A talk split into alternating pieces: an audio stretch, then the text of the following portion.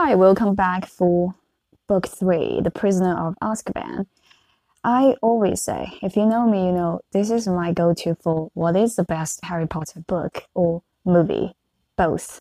My answer will always go to Harry Potter and The Prisoner of Azkaban. I feel like in the first and the second books, Harry and his friends are still very much, we are as well, we are all still very much coming to grips with all that is magic. We are kind of still learning about this world.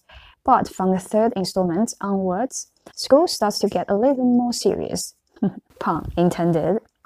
So, however, from the third one on, uh, we're no longer newbies to Hogwarts, and now even new places were introduced. More of the Wizarding World was introduced to us. So, if you keep going with book one too, I think the whole series might lose its appeal to me in a long run. So I'm very happy that from book three, things starts to get denser, and this is the right way to use introducing more and uh, broaden your wizarding world horizon in, in the right way without making you feel like messy or too much. So this is the best time and best way to to do this from book three on. So uh, by the way, the movie I think is also the best movie from the whole franchise because number one, the actors they are noticeably grown up between two and three, right? So I'm so glad they didn't ask them to keep being the naive kids. Otherwise, that would be painful to watch. Uh, now we get a slightly more like teenage Harry and teenage Ron and Hermione that's a good choice. So the movie was quite arguably the best as well. From the very beginning, the first two chapters, we know Harry will be able to visit uh, Hogsmeade, the village now. And then we have the maps because without the maps, Harry wouldn't be able to sneak out of the castle into Hogsmeade. And then there's time travel. You know, if you play it right, time travel will always be brilliant and it will always be mind blowing, you know anything to do with time. There's dementors. So it's the first time we're confronted with these terrifying creatures and things start to get darker. For many children, these are probably one of the scariest types of creatures in the entire series. We have Night Bus. I that thing just imprinted in my young memory. Because we are going to talk about the book, so I will not talk too much. Let's move on to the movies. For example, for the third movie, we have a lot of fan favorite scenes. Hermione punches Draco Malfoy in the face, right? Draco to Hermione, like 10 years later, he would say, This one time she punched me in the face, it was awesome. and all remember that. And Dumbledore's keep giving out some of the most brilliant quotes of all time. And here is like happiness can be found in even the darkest of time if one only remembers to turn on the lights. Here, of course, our favorite characters was adding on. Like Harry finally had a real proper family, and we have Sirius Black and had uh, Lupin as Harry's friend, and also had uh, something that Hermione was finally not good at. And it's good, like you can't just lay on the books there, there's life outside the books. So we were introduced to Professor Trelawney and the noble art of divination. And I still remember in the class, Professor Trelawney was like, You may be young in years, but the heart that beats beneath your bosom is as shriveled as an old maid's. You're so as dry as the pages of the books to which you so desperately cleave. And Hermione just storms out, and Professor Trelawney just, Have I said something? Finally, a class that Hermione isn't good at to the all the storylines just like oh please pass the tissues right? So these are just a couple of reasons why the prisoner of azkaban is the best harry potter book and movie in the series right? That's what we're going to start. So i'm going to chapter one. Owl Post. It's owl post again but it's a good one. This chapter will again be more like Previously on Harry Potter, it starts with Harry Potter was a highly unusual boy in many ways. For one thing, he hated the summer holidays more than any other time of the year. I thought you thought it's to start with this. He is a wizard, but it starts with no. He was the only boy hated summer holidays you know, while all the boys loved holidays. And he also happened to be a wizard. Now we find the state of Harry's is like he has to do homework in disguise because uh, the Dursleys had locked all his stuff in the cupboard under the stairs. It was described that once Harry had came back from Hogwarts, when the summer holiday started, they just immediately locked all his stuff in the cupboard under the stairs for the rest of the summer. They didn't care because it was described as the Dursleys had a very medieval attitude towards magic. Because as Harry was now studying and doing homework, we know what he has been reading at night in secrecy was the history of magic. And that's why he started to get the feeling, oh, so the Dursleys was just one of those muggles who had a very old-fashioned attitudes towards magic, just different type of people. And he happened to stuck with this sort of family, very unfortunately. And I found this excerpt from the history of magic is really funny to, uh, by the way, it's a history of magic by Bathilda Bookshot. They say if you read a different edition of Harry Potter, then you get different a history of magic by who. But my version is a history of magic by Bathilda Bagshot. Okay, it's out there. Tell me what version you you've got when you're reading. So from that history book, Harry reads non-magic people, more commonly known as muggles, were particularly afraid of magic in medieval times, but not very good at recognizing it. On the rare occasion that they did really manage to catch a real witch or wizard, burning had no effect whatsoever the witch or wizard would perform a basic flame freezing charm and then pretend to shrink while pain, with pain, while enjoying a gentle tickling sensation. Indeed, Wendelin the Weird, that's one of the witch. I was like, Wendelin the Weird?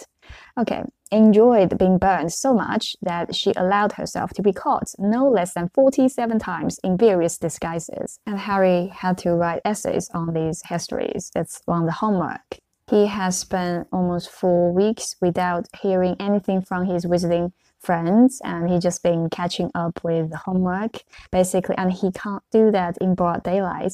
He has to uh, sneak the books and hidden them in his bedroom while the dursleys was away because the dursleys were described had a new company car in very loud noises. Sometimes they show while they are showing off uh, for the rest of the streets. And Harry just crept downstairs, pick up the lock on the carpet on the, the stairs, and grab some books and hidden them. That's the way he has been operating. yeah, so Harry was particularly keen to avoid trouble with his aunt and uncle at the moment, as they were already in an especially bad mood with him. All because he'd received a telephone call from Ron, and Ron was, you know, never used the telephone before. I already can see this. When Harry from last book, book two, in the end, Harry gave them the phone number. I was like, oh, bad move. The Ron did call, kept his words, but because he didn't know how to work, he just always yelling so loud that Uncle Vernon picked up. Uncle Vernon just jumped and usually with an expression of mingled fury and alarm. It's like, who's this? And the Ron is just like, I am one of the friends of Harry's from the school. And Uncle Vernon just got it. While the whole, the whole time, Ron and Uncle Vernon were like speaking from the opposite end of a football field. That was such a good description. It's like speaking from the opposite end of a football field. And Uncle Vernon just basically banned Ron from calling. It's like, there is no Harry Potter here. Don't call me ever again. Don't come near my family ever again. And then Harry knew he will receive no more phone calls because he knows that his friends will will prevent him from getting into any troubles. They knew that Harry was not in a good hands. So Hermione has not been in touch either. Harry suspected that Ron had warned Hermione not to call. Up till now, everything is just make Harry feel like this is the worst, if it's already the worst, uh, as bad as the last one and then something happened just on his birthday. Everything magical would happen on that time. he he absolutely hates his birthday as well because he has never even get a birthday card. When he finished his homework, his essay, he just stretching and didn't realize it was already one o'clock in the morning. It's like he had been 13 years old without realizing it for a whole hour. Oh, and also we know Hedwig, the owl, Harry's owl. Now, finally, a little improvement of that is uh, Hedwig was allowed to go out at night instead of always being caged. So Hedwig was now gone for two nights in a row, and Harry just paced the room, the dark room, and saw empty cage to an open window, and all of a sudden, This one is really funny. When he was just laying on the windowsill, I'm going to read the original text because it's so good. It's like silhouette against the golden moon and growing larger every moment was a large, strangely lopsided creature, and it was flapping in Harry's direction. He stood quite still, watching it sink lower and lower. For a split second, he hesitated, his hand on the window latch, wondering whether to slam it shut. But then the bizarre creature soared over one of the street lamps of Privet Drive, and Harry, realizing what it was, leaped aside. Through the window soared three owls, two of them holding up the third, which appeared to be unconscious. They landed with a soft flop on Harry's bed, and the middle owl, which was large and gray, kneeled right over and lay motionless. There was a large package tied to its legs. I think the book lovers already know which owl this was. This is Errol, and it belongs to the Weasley family. Harry dashed to the bed, untied the cords around Errol's legs, took off the parcel. It just frayed the poor damn thing. And it was like, they still use Errol. Just give him a break. And Harry just let Errol use Hedwig's cage to just drink some water. And then we get three packages. One, uh, one is from the Wizarding World. I think it, uh, this owl is super, superb. It's beautiful. Another one's Hedwig, and Harry gets letters from Ron and uh, Hermione, and get presents and get letters from Hagrid. The paper from Wizarding World was the Daily Prophet, the newspaper, and it says give a new give the news is like titled Ministry of Magic employee scoops grand prize. So we know the Weasleys had won the grand prize galleon draw. And later, according to Ron, it was 700 galleons. I'm so happy. Just like what Harry said, the Weasleys are the, they deserve the best, the best of all. They are just the mo- the kindest people out there, and they're very nice and extremely poor. so they won, and now they are spending their gold on some holiday in Egypt. It was very good. And then Harry opened Ron's letter. I'm going to read it to you. Dear Harry, Happy birthday. Look, I'm really sorry about that telephone call. I hope the muggles didn't give you a hard time. I asked Dad, and he reckons I shouldn't have shouted. It's amazing. I can just imagine the little Ron was just like, What did I do wrong? And Dad's like, His dad loved muggles, right? His dad is just like, Maybe you shouldn't have shouted, you know? But no, it's just the Dursleys. Anyway, he keeps writing, It's amazing here in Egypt. Bill's taken us around all the tombs, and you wouldn't believe the curses those old Egyptian wizards put on them. Mom wouldn't let Ginny come in the last one. There were all these mutant skeletons in there of muggles who'd broken in and grown extra heads and stuff. I couldn't believe it when Dad won the Daily Prophet draw. 700 galleons. Most of it's gone on this trip, but they are going to buy me a new one for next year. I mean, they just won big prize and they wanted to use all, most of them on this trip. I was like, maybe that's not the wisest thing to do. Why not just use it to invest something, you know? But then I, I thought about the Weasleys. They are probably just live live the moments. If they want money, they're just gonna spend it all. But good, they are going to buy Ron a new wand. And letter keep going. We will be back about a week before term starts, and we will going up to London to get my wand and our new books. Any chance of meeting you there? Don't let the muggle scare you down. Try and come to London, Ron. P.S. Percy's head boy. He got the letter last week. And Ron gave Harry the present is a pocket sneakoscope. It's like if there is someone untrustworthy around, it's supposed to light up and spin. Bill says it's rubbish sold by wizard tourists and isn't reliable because it kept lighting up at dinner last night, but he didn't realize Fred and George had put beetles in his soup. Bye! Finish this, Harry just put the pocket sneakoscope on his bedside table, where it stood quite still, balanced on its point, reflecting the luminous hands of his clock. Then he goes to Hermione's letter. So, dear Harry, Ron wrote to me and told me about his phone call to your Uncle Vernon. I do hope you're all right. I'm on holiday in France at the moment, and I didn't know how I was going to send this to you. What if they'd open it at customs? But then Hedwig turned up. I think she wanted to make sure you got something for your birthday for a change. I'm at this point, I was like, oh my lord, so Hedwig has been disappearing all this time to try to find Hermione, try to make sure that Harry got something for his birthday. What a good pal. It's like, Hedwig, you really know what to do. And then Hedwig showed up. Hermione finally has something to send to Harry. It's like, I bought you your present by our order. There was an advertisement in Daily Prophet. Uh, I've been getting it delivered. It's so good to keep up with what's going on in the Wizarding world. Did you see that picture of Ron and his family a week ago? I bet he's learning loads. I'm really jealous. The ancient Egyptian wizards were fascinating. There is something interesting local history uh, of witchcraft here too. I've rewritten my whole history of magic essay to include some of the things I've found out here. It's like, I hope, I hope it's not too long. It's two rolls of parchment, more than Professor Binns asked for. Classic Hermione. And Ron says he's going to be in London in the last week of the holidays. Can you make it? Will your aunt and uncle let you come? I really hope you can. If not, I will see you on Hogwarts Express on September 1st. Love from Hermione. P.S. Ron says Percy's head boy. I'll bet Percy's really pleased. Ron doesn't seem too happy about it. Harry laughed as he put Hermione's letter aside and picked up her present. No, it's not a big black book this time. It's Broomstick Servicing Kit.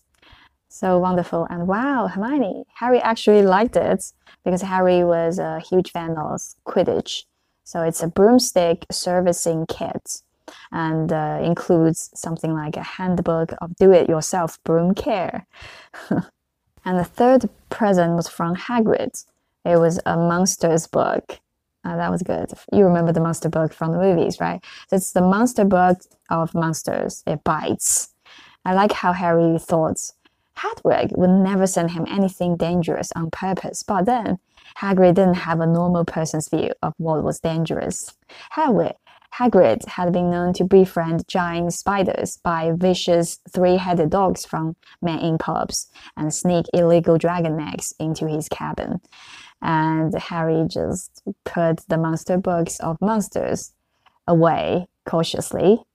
And then the last letter was from Hogwarts, the school, and it's like everything the same. You have to board the Hogwarts Express on September 1st at 11 o'clock, and it leaves from King's Cross Station, platform 9 and 3 quarters.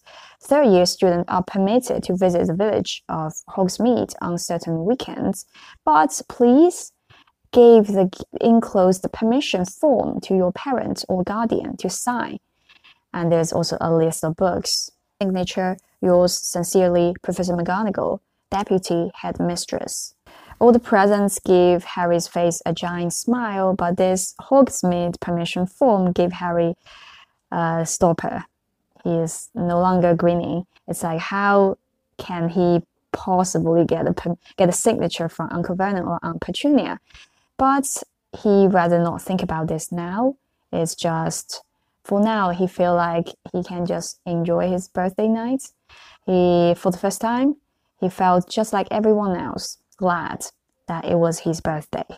For the first time in his life, glad it was his birthday. He's now 13 years old. Chapter 2 Aunt Marge's Big Mistake. As chapter 1 usually does, they are giving the unfortunate task of filling the reader in on the story so far, like I said previously on Harry Potter. And with each successive book, this part kind of gets a bit more cumbersome, don't you think? I feel so. As there's just so much more story to tell.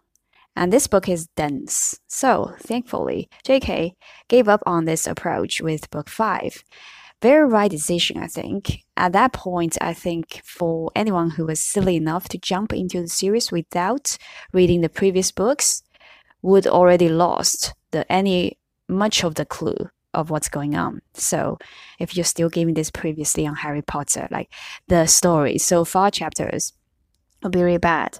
At this book, even though it still give you a lot of retelling as I think the first four five chapters. Each time it'll give you more uh, description about each characters, the familiar characters, how they looked, how Uncle Vernon looked, how Harry's classmates looked, how which teacher does what. Still, there is a accounting on that, but it's much better now because Rowling does keep it interesting by weaving a recitation of facts with her usual wit and with a few new revelations about the wizarding world. So it just gives you something old but also new. So kind of blend for new readers and old readers. You want to skip, but you also don't want to skip. Anywho, later I will give you the details of these chapters. I absolutely don't want to skip. For example, in the very beginning, J.K. Rowling's sense of humor already comes through, and I absolutely don't want to skip anything humorous. Uh, as the history of magic, and we were introduced to Wendelin the Weird. It's so funny. It's like right off the bat, J.K. Rowling's kind of telling you the most boring. Professor Binns, the only ghost professor, has given Harry their this interesting assignment, kind of. And Wendelin the Weird enjoyed being burned so much that she allowed herself to be caught no less than 47 times in various disguises. and later, Harry is picking the locks now. In Chamber of Secrets, we learn that Fred and George are very clever at picking locks. Actually, all my friends pointing this out, saying that it's really difficult to pick locks, and Harry just sort of learned it without watching any YouTube videos, I guess. I guess it's a combination of muggle trick and magic trick, I guess. But anyhow, Harry is uh, learned to pick locks and during his second year, I guess, from Fred and George. And now he is sneaking the books smuggle the books back to his room to study because the Dursleys wouldn't let him. And then, as the owl, as the title suggests, the owl posts arrived for birthdays, for letters, for birthday cards, and all the information. So, like, also fill in, catch up with your friends, Hermione and Ron. And we get the photo, the moving photograph of the Weasleys, the best perfect family, and Harry scanned the moving photograph. A grin spread across his face as he saw all nine of the Weasleys waving furiously at him. Right in the middle of the picture was Ron, tall and gangling, with his pet rat Scabbers on his shoulder. The Weasleys have taken this trip to Egypt because they win the grand prize. But now looking, if you you knew all the story, I think most of you know what's happening in the, the prisoner of Azkaban, then this newspaper photo will be the trigger that sets off all sorts of emotions, all the events of this book. How innocent it seems at this point. His pet rat Scabbers on his shoulder. If that insignificant event hadn't happened. If Scabbers had been in Ron's pocket for the photograph, for example, Sirius would have had no intention to escape Azkaban and Peter Pettigrew would in all likelihood remain safely hidden as a rat. Everything that happens in the rest of the book, indeed in the rest of the entire series, might very well never have happened if Scabbers hadn't seen or been seen in this picture. And this picture is on the newspaper, spread on Daily Prophet, spreading among the Wizarding world. Just how significant it is now thinking about it. Butterfly effects. Okay, let's just get into it. Chapter 2 Aunt Marge's Big Mistake. Harry went down to breakfast the next morning to find the three Dursleys already sitting around the kitchen table. They were watching a brand new television, a welcome home for the summer present for Dudley, who had been complaining loudly about the long walk between the fridge and the television in the living room. Dudley has spent most of the summer in the kitchen, his piggy little eyes fixed on the screen and his five chains wobbling as he ate continually. Harry sat down between Dudley and Uncle Vernon, a large beefy man with very little neck and a lot of mustache. Far from wishing Harry a happy birthday, none of the Dursleys made any sign that they had noticed Harry enter the room. Ignorance, ignorance, ignorance, as always. So, so far, nothing's changed. So, what can possibly be adding to the torture? They will introduce a brand new character, Aunt Marge, very soon. But before that, they were watching the news. And uh, in the news, a reporter said the public is warned that Black is armed and extremely dangerous. A special hotline had been set up, and any sighting of Black should be reported immediately. No need to tell us he is no good, Uncle Vernon. I think just based on the little piece of information you have seen on TV. You think you know everything about Black. Look at the state of him, the filthy layabout. Look at his hair. They always run about the hair. Must be a bad guy. Look at the scrumpy face. Look at Charles Manson photos.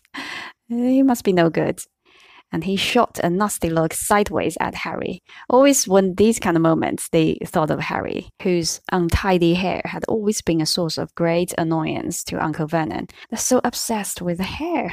And we cut to Aunt Petunia, who was bony and horse faced, whipped around and peered intently out the kitchen window.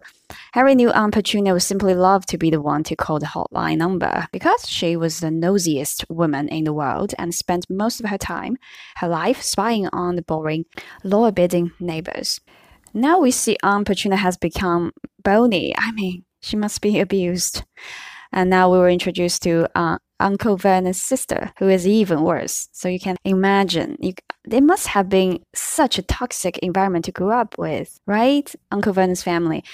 They have zero compassion, absolutely no empathy for anyone, and such atrocious family roots. I just, I can't imagine what Aunt Petunia is living with them because I think they also don't talk about Petunia's side of the family and they had again ignorance no way of knowing the details just always spread the rumors like now they are going to say Harry has been sent to this incurably maniac center for boys, something like that. They always make up stories about the other families.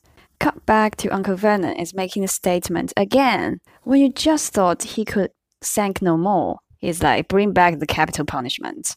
Hanging should be the only way to deal with those people. It's like, what? And he is acting like he knows everything. He knows better than the government. He knows better than the lawmakers. It's like, when will they learn? And it's like pounding the table. That hanging the only way to deal with these people. Very true, said Aunt Petunia. I bet she just wouldn't oppose anything Uncle Vernon said. Then Uncle Vernon has to pick up Aunt Marge, and Aunt Marge was described as Uncle Vernon's sister, even though she was not a blood relative of Harry's. He had been forced to call her aunt all his life.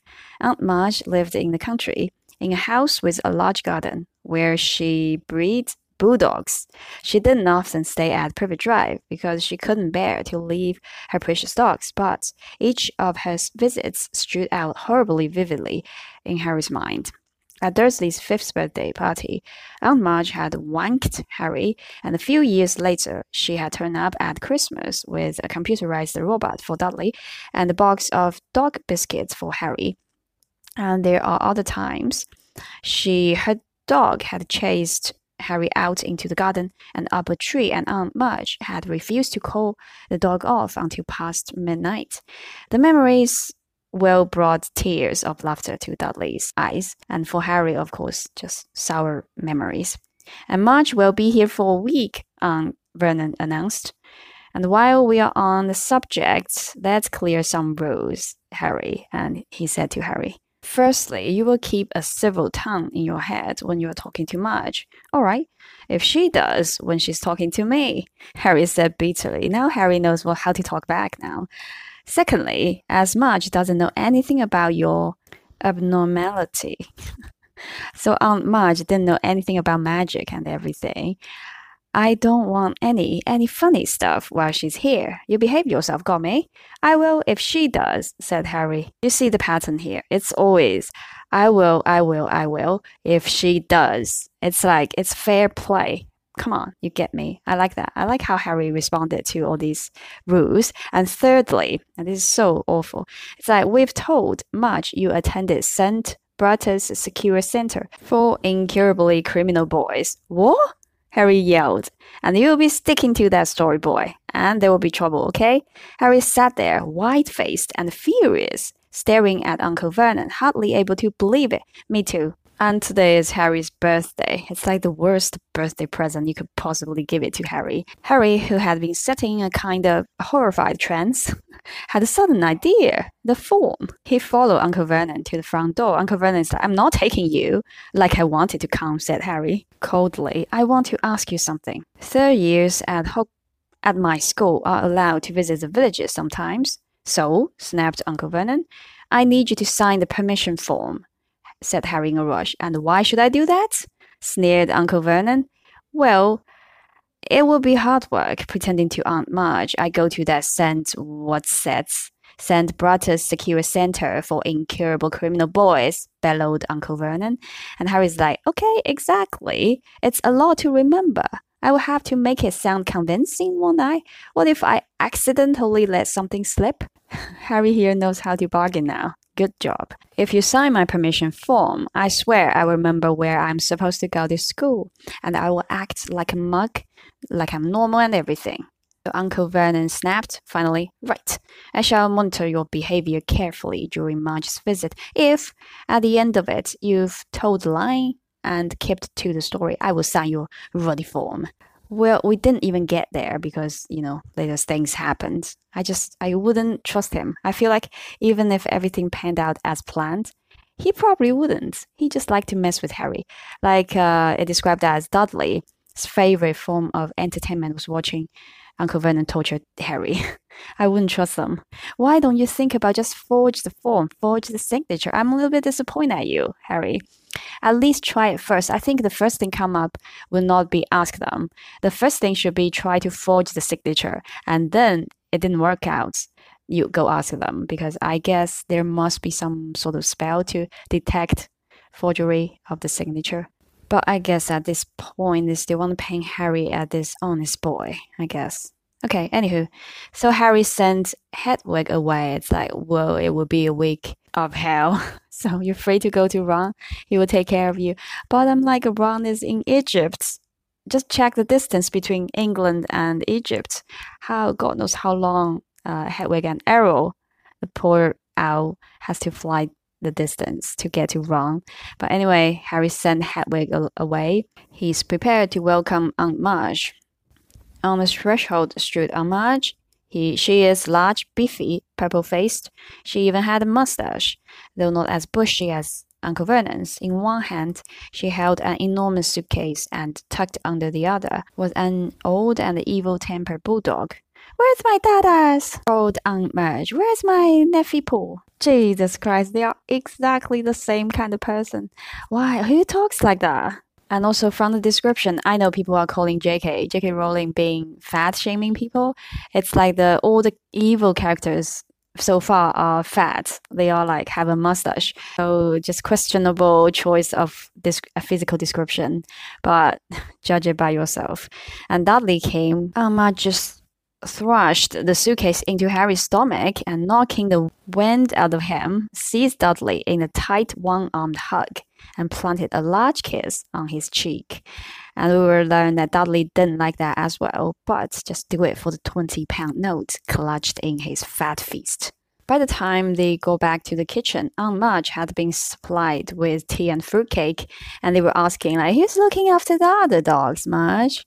I've got Colonel Fubster managing them. I'm like, who is Colonel Fubster? Like, who gave people name like that? What the heck? Colonel. You just knew they're all arranged. They're not like mentally okay family. He's retired now. Good for him to have something to do. But I couldn't leave poor old Ripper here, the bulldog. He pines if he's away from me. Oh gosh, obnoxious people. Just hearing them talk makes me like, ugh. Finally, to Harry, he's like, ah, still here, are you? Yes, said Harry. Don't you say yes in that ungrateful tone. Jeez, it's damn good of Vernon and Petunia to keep you. Wouldn't have done it myself. You'd have gone straight to an orphanage if you'd been dumped on my doorsteps. Jeez, how would you do that? To your own blood? to your own nephew. You would just go straight to the orphanage. Jeez. They ran the story again. It's like, okay, this boy now is at this St. Brutus secure center for these criminal boys. And Aunt Marge is like, do they use cane on you?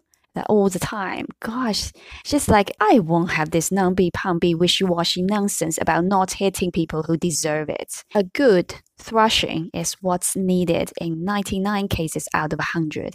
Have you been beaten often? Oh, yeah, loads of times, said Harry.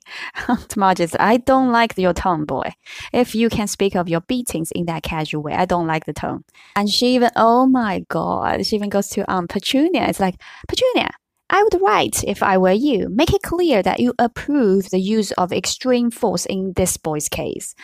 Jeez. Even Uncle Vernon was worried, so he changed the subject. It's like, heard the news this morning about that escaped convict. So the following days would be a hell, very hellish weeks for Harry, because at least Uncle Vernon and Aunt Petunia usually encouraged Harry to stay out of their way, like we know Harry would be more than happy to do so.